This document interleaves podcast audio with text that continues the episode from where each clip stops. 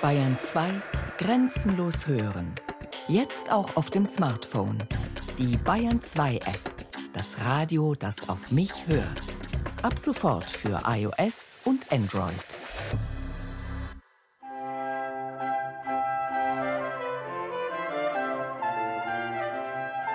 (1647), ein Jahr vor dem Ende des Dreißigjährigen Krieges, kommt Maria Sibylla Merian in Frankfurt am Main zur Welt. Als jüngstes Kind einer der bedeutendsten Künstler- und Verlegerfamilien im deutschsprachigen Raum. Ihr Vater, Matthäus Merian, stirbt, als sie 3 Jahre alt ist. Ihre Mutter heiratet ein Jahr später Jacob Marrell, einen Kunsthändler und Maler, spezialisiert auf Blumenstillleben. Ein Glücksfall. Er erkennt und fördert die künstlerische Begabung seiner Stieftochter. In seiner Werkstatt absolviert sie eine Ausbildung als Blumenmalerin, gemeinsam mit den männlichen Lehrlingen. Sie lernt, wie sie später in ihrem Raupenbuch erzählt: Meine Blumenmalerei mit Raupen, Sommervögelein und dergleichen Tierlein auszuzieren. Eines durch das andere gleichsam lebendig zu machen. Mit Sommervögelein meint sie Schmetterlinge. Also habe ich oft große Mühe in Auffangung derjenigen angewandt, bis ich endlich vermittels der Seidenwürmer auf der Raupenveränderung gekommen. Frankfurt ist im 17. Jahrhundert ein Zentrum der Seidenspinnerei. In der Werkstatt eines Onkels beobachtet Maria Sibylla erstmals mit 14 Jahren, wie aus Seidenraupen Puppen und dann Falter werden.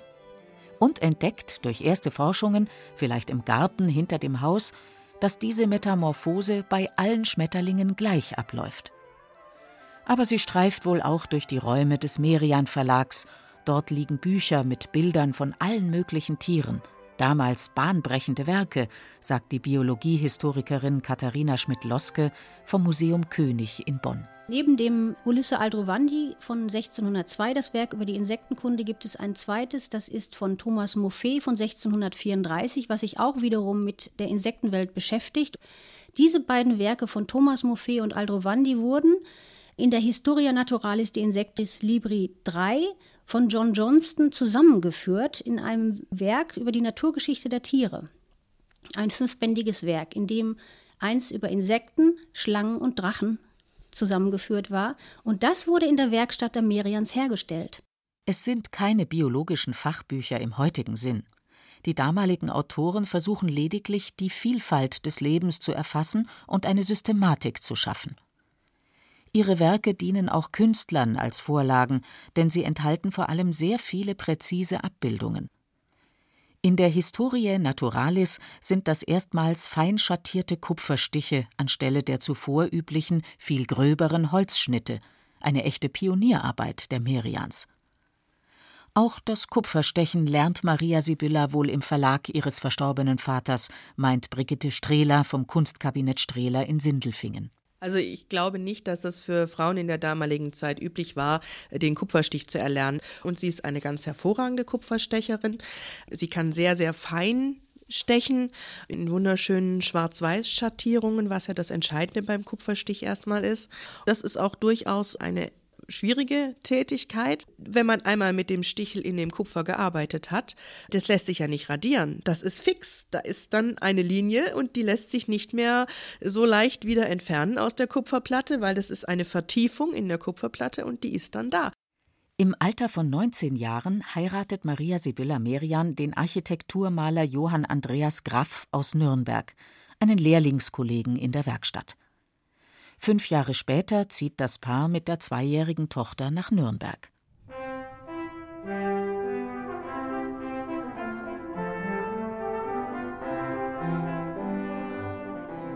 In Nürnberg herrscht eine ähnliche Atmosphäre wie in Frankfurt. Es ist eine protestantisch geprägte freie Reichsstadt, also nur dem Kaiser untertan, und wird regiert von einer Bürgervertretung. Der Kunsthistoriker Andreas Curtius von den Museen der Stadt Nürnberg. Der Große Rat und der Kleine Rat, das sind also die beiden Hauptgremien in Nürnberg, die hatten das Sagen in Nürnberg und haben alles eigentlich entschieden, auch innerhalb der Stadt. Das zweite Wesentliche für Nürnberg ist, dass es eine Handelsstadt war, dass Nürnberg Handelsbeziehungen quer über ganz Europa unterhielt und Das dritte wesentliche Element ist das Patriziat, was sehr ausgeprägt ist in Nürnberg und sehr traditionsbewusst ist, aber gleichzeitig auch sehr weltoffen. Denn der Handel wurde zum Teil auch durch das Patriziat geführt. Und das Patriziat war eben eine auch sehr gebildete Schicht. Und das hatte zur Folge, dass nach dem Dreißigjährigen Krieg Nürnberg einen relativ schnellen Wiederaufstieg hatte. Jetzt nicht nur wirtschaftlich, sondern vor allen Dingen geistig-kulturell. Es muss eine anregende Atmosphäre gewesen sein für die junge Künstlerin, zumal sie schnell Kontakt findet zur lokalen Oberschicht, den Patrizierfamilien. Sie gibt deren unverheirateten Töchtern Malunterricht. Scherzhaft spricht sie von ihrer Jungfernkompanei. Und sie findet auch Kontakt zu anderen Künstlern und Dichtern, für die Nürnberg ein gutes Pflaster ist. Das Patriziat war ein sehr wichtiger Auftraggeber und Nürnberg war auch ein Buchdruckerort, ähnlich wie Frankfurt. Sehr wichtig waren eben auch Unternehmungen wie illustrierte Bücher. Das war eine sehr einträgliche Quelle auch für die Künstlerschaft. Sicher haben sie auch die waschechten, mit Blumenmotiven bemalten Tischdecken von Maria Sibylla Merian gekauft. 1675 veröffentlicht die ihr erstes illustriertes Buch, das Neue Blumenbuch. Es steht ganz in der Tradition der sogenannten Florilegien, wie sie auch der Merian Verlag auf den Markt brachte. Solche Bücher enthalten Kupferstiche mit einzelnen Blumen oder Blumenarrangements als Vorlagen für Amateurmaler und für Stickarbeiten. Solche Blumenbücher verkaufen sich gut, in Schwarz-Weiß oder gegen Aufpreis einzeln koloriert. Maria Sibylla Merians Blumenbuch erscheint in 3 Bänden. Wie sie es bei ihrem Stiefvater gelernt hat, krabbeln hier und da Insekten über die Blätter, flattert ein Schmetterling davon. 4 Jahre später und ein Jahr nach der Geburt der zweiten Tochter erscheint das zweite Buch, und da ist auf einmal alles anders. Die Schmetterlinge sind nicht mehr nur ein belebendes Element, und für ihre Bilder verwendet sie im Unterschied zu den Malern von Stillleben keine Vorlagen aus naturhistorischen Büchern. Die Biologiehistorikerin Katharina Schmidt-Loske.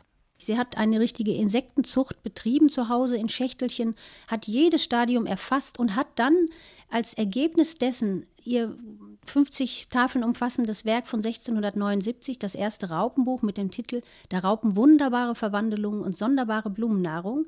In dem hat sie eine Pflanze, die Futterpflanze der Raupe, meist in der Mitte dargestellt und rundherum die verschiedenen Entwicklungsstadien in sehr naturgetreuer Art und Weise. Und diese Betrachtungsweise ist absolut neu. Dieses Metamorphosebild ist ihre ganz neue Erfindung, wie sie im Titel stolz vermerkt. Die meisten Menschen kennen zu dieser Zeit die Entwicklungsstadien nicht, die sie im Vorwort ausführlich erläutert. Was weit verbreitet war, war der aristotelische Urzeugungsgedanke, dass Insekten aus Schlamm und Dreck entstehen, spontan. Das ist natürlich nicht ganz weit hergeholt, denn was man optisch sehen kann, sind Larvenstadien, die größer sind, aber was mini klein ist. Wir müssen auch sehen, die Entwicklung des Mikroskops steht erst bevor, oder auch die Nutzung von Lupen war noch nicht so gängig, dass man sich überhaupt auf diese kleinen Tiere konzentrierte. Das begann ja alles erst. Es war also ein hochspannendes Zeitalter. Auch Maria Sibylla Merian selbst entdeckt erst nach und nach, dass alle Schmetterlinge dieselbe Entwicklung durchlaufen wie die Seidenspinner. Sie hält ihre Beobachtungen in kleinen Aquarellen fest und aus diesen Einzelteilen Futterpflanze, Eier, Raupe, Puppe, Schmetterling entsteht dann der Kupferstich für das Buch. Man merkt ihm diese Entstehung durchaus an. Manche Raupen sitzen etwas steif auf der Pflanze und die Puppen, die sie Dattelkern nennt, liegen neben der Pflanze oder auf einem Blatt wie auf einem Präsentierteller, statt darunter zu hängen wie in der Natur. In den Begleittexten wird nur die Futterpflanze namentlich bezeichnet. Die meisten Insekten hatten damals noch keine Namen. Ob nicht die unten kriechende Raupe eine von der artigsten und fürnehmsten Gattung der bishero abgehandelten Raupen sei, soll sich bald eröffnen.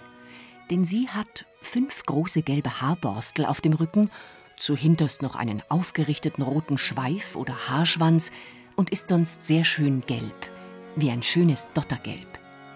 Wenn sie sich streckt, so sieht man vom Kopf an zwischen etlichen Gliedern breite schwarze Streife, wie Sammet. Hat auch auf jeder Seite des Leibs schwarze Tüpfelein.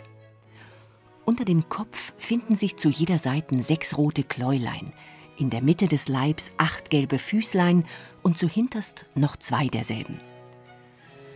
Ihre Art ist, dass sie von gar erschrockener Natur. Denn sobald sie das Geringste merkt oder fühlt, so rümpft sie sich alsobald zusammen und liegt, als wäre sie tot, so lang, bis alles wieder still ist. Zu Ende des Augusts aber hat sie sich zu ihrer Veränderung hinbegeben und ein weißes Gespinst gemacht, worinnen sie zu einem braunen Dattelkern worden. Und weil ich derer etliche hatte, so sind mir teils Vöglein noch im November, teils aber im April des folgenden Jahres hervorgekommen, welche Motten waren, die nur bei Nacht fliegen. Ihre Farb ist weiß und schön grau, wie Silberfarb. Sie haben 2 braune Hörner und 6 graue oder silberfarbene Füßlein. Die detaillierte Beschreibung ist wichtig, da die meisten Leser Schwarz-Weiß-Ausgaben haben, erklärt Brigitte Strehler vom Kunstkabinett Strehler in Sindelfingen. Nur sehr wenige Bücher hat Maria Sibylla Merian handkoloriert. Aber die kosteten eben ein Vielfaches und das konnte sich ein normales Bürgertum nicht leisten. Das waren dann die Luxusausgaben, die eben in die Höfe gingen oder an die adligeren oder wohlhabenderen Bibliotheken. Denn das war nicht üblich, dass man zu Hause so ein Buch hatte, da war überhaupt kein Geld dafür da. Während in den Schwarz-Weiß-Bildern die deutlichen Linien des Kupferstichs von Vorteil waren, verwendete Merian für einen Teil der kolorierten Bücher eine ganz besondere Drucktechnik. Sie hat dann ein zweites Büttenpapier, ein etwas leichteres, dünneres Büttenpapier genommen und hat das auf den ganz frischen Kupferdruck, auf das Papier, nochmal aufgelegt und nochmal durch die Walze gezogen und hat es abgeklatscht, abgedruckt. Und damit entstand ein seitenverkehrter, viel zarterer Abdruck dieses Kupferstichs, der ganz zarte, feine Linien hatte, keinen Prägerand und den sie dann koloriert hat und da hatte sie dann diesen Aquarellcharakter, den sie eigentlich haben wollte. Das war eine ganz schlaue Idee von ihr, denn sie hat sozusagen das Aquarell in ein Multiple verwandelt. Nur wenige dieser sogenannten Umdrucke haben die Jahrhunderte überdauert, in all ihrer Schönheit. Die farbenfrohen Schmetterlinge scheinen fast über dem Papier zu schweben. Die Bildtafeln kommen mitunter als Einzelblätter in den Kunsthandel. Durch ihr kleines Format, etwa so wie heute ein Roman, wirken aber auch die kolorierten Exemplare bescheiden. Das Raupenbuch beginnt mit dem Lobgedicht eines Nürnberger Gelehrten und Poeten, der es in eine Reihe stellt mit den Werken der ersten Insektenforscher. Aber wissenschaftliche Werke erscheinen damals in lateinischer Sprache. Und Maria Sibylla Merian widmet ihr Buch den Naturkündigern, Malern und Gartenliebhabern. Die Naturkündiger, das sind eher Naturliebhaber als Gelehrte. Sie zieht auch eine klare Grenze ihrer Fähigkeiten, etwa wenn sie beobachtet, dass aus einer Puppe kein Schmetterling wird, sondern Fliegen ausschlüpfen. Das Phänomen der Parasiten war damals noch unbekannt. Was nun die rechte Ursache solcher unordentlichen Veränderungen sei, habe ich nicht ausfinden noch erdenken können, sondern den Herren Gelehrten überlassen müssen und sollen.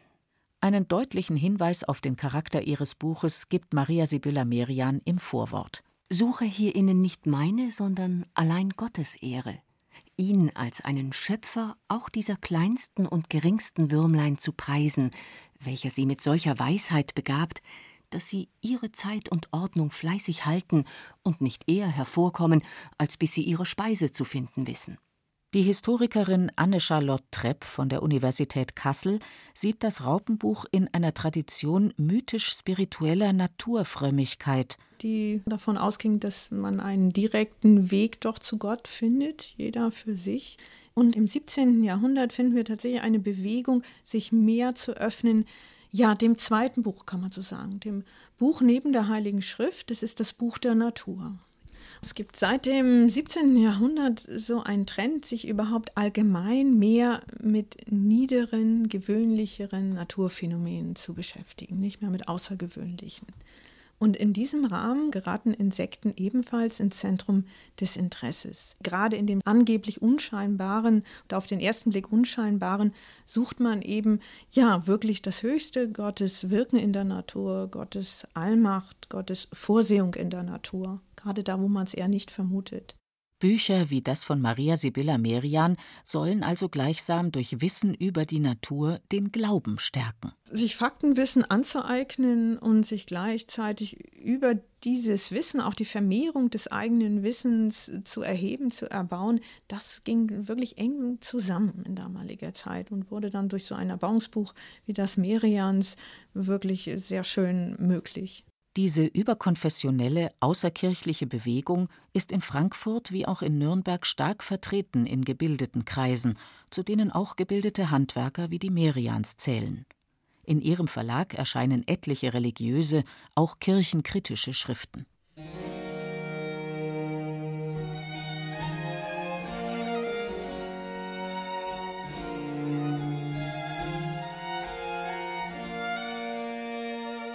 Rund 12 Jahre lebt und arbeitet Maria Sibylla Merian in Nürnberg. Nach dem Tod ihres Stiefvaters kehrt sie 1683 mit ihren 2 Töchtern nach Frankfurt zurück, um Erbschaftsangelegenheiten zu klären. Dort erscheint auch der 2. Band des Raupenbuchs. Nach Nürnberg geht sie nicht mehr. Sie zieht mit ihren Töchtern und ihrer Mutter nach Friesland, um dort bei den Labadisten, einer pietistischen Sekte, zu leben.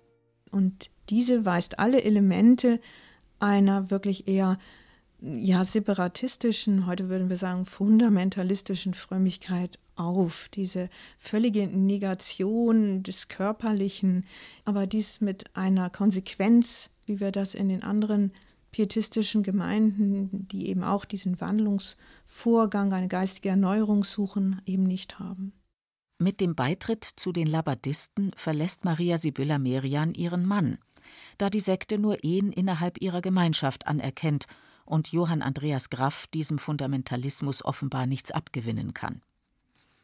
Vergeblich reist er nach Friesland, um seine Frau umzustimmen.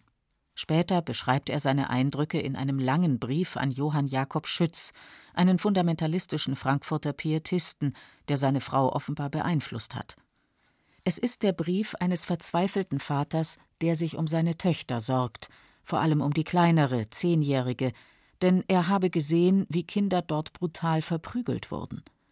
Und er klagt, seine Frau tue nicht alles freiwillig und ihr Werk, das er unterstützt habe, drohe verloren zu gehen. Dieser Brief, erst 2009 bekannt geworden, revidiert das Bild von Graff, der in vielen Merian-Biografien schlecht wegkommt, als seiner Frau künstlerisch unterlegen, womöglich ein Trunkenbold oder Weiberheld. Auch der Nürnberger Rat hat sich lobend geäußert über Graffs allhie geführten guten Wandel, auch in seiner Wissenschaft und Information der Jugend geführten Fleiß. Graff war offenbar nicht nur als Architekturmaler anerkannt, sondern auch als Zeichenlehrer. Auch auf Maria Sibylla Merian wirft der Brief und die genauere Betrachtung ihres geistigen Umfelds in Frankfurt ein anderes Licht als die bisherigen Biografien. Religiöser Fundamentalismus, das passt so gar nicht zu der beliebten emanzipatorischen, gar feministischen Interpretation ihrer Biografie.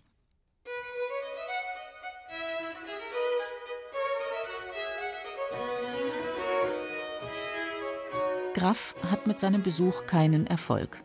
5 Jahre später wird seine Ehe vom Nürnberger Rat geschieden und er heiratet wieder. Zu dieser Zeit hat sich die Labadistensekte bereits aufgelöst und Frau und Töchter sind weitergezogen nach Amsterdam. In der pulsierenden Metropole war es unter den reichen Bürgern Mode, botanische und zoologische Raritäten zu sammeln, die regelmäßig mit Schiffen aus den Kolonien kamen, erzählt die Biologiehistorikerin Katharina Schmidt-Loske. Was war das für eine verrückte Zeit, wo so vielen Pflanzenknollen und Material getauscht wurde untereinander, zwischen den botanischen Gärten, zwischen Leuten, die genug Geld hatten, sich das zu besorgen.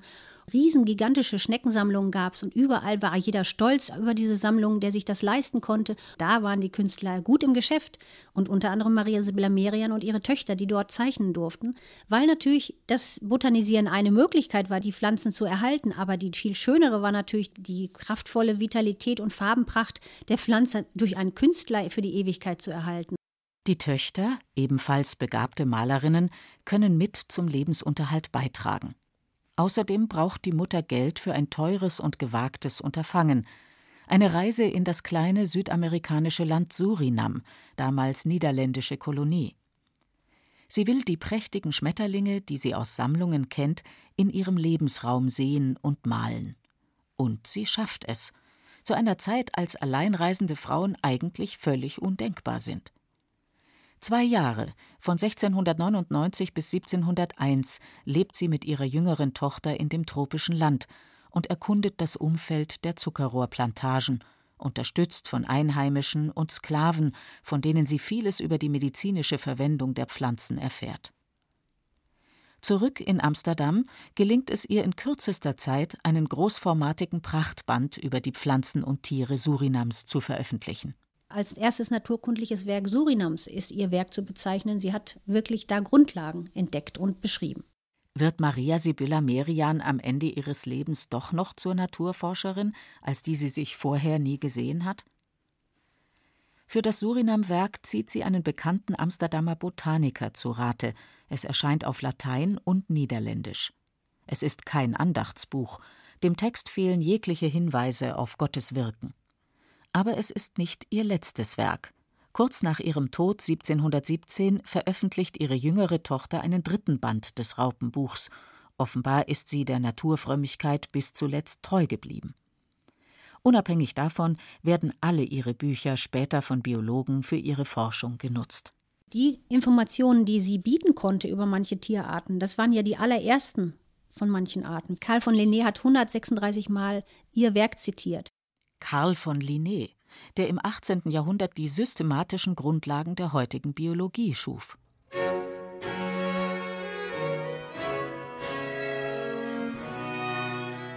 Maria Sibylla Merian hat keine persönlichen Aufzeichnungen hinterlassen. Ihre wenigen überlieferten Briefe enthalten fast nur Geschäftliches.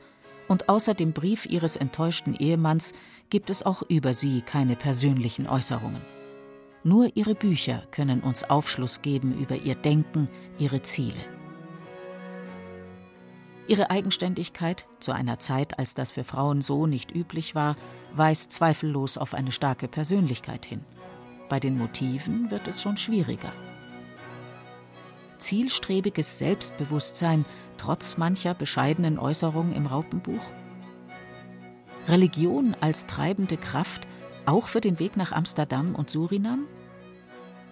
Die Person Maria Sibylla Merian bleibt letztlich rätselhaft, was uns nicht daran hindert, uns an ihren Bildern zu erfreuen und ihre insektenkundliche Pionierarbeit anzuerkennen.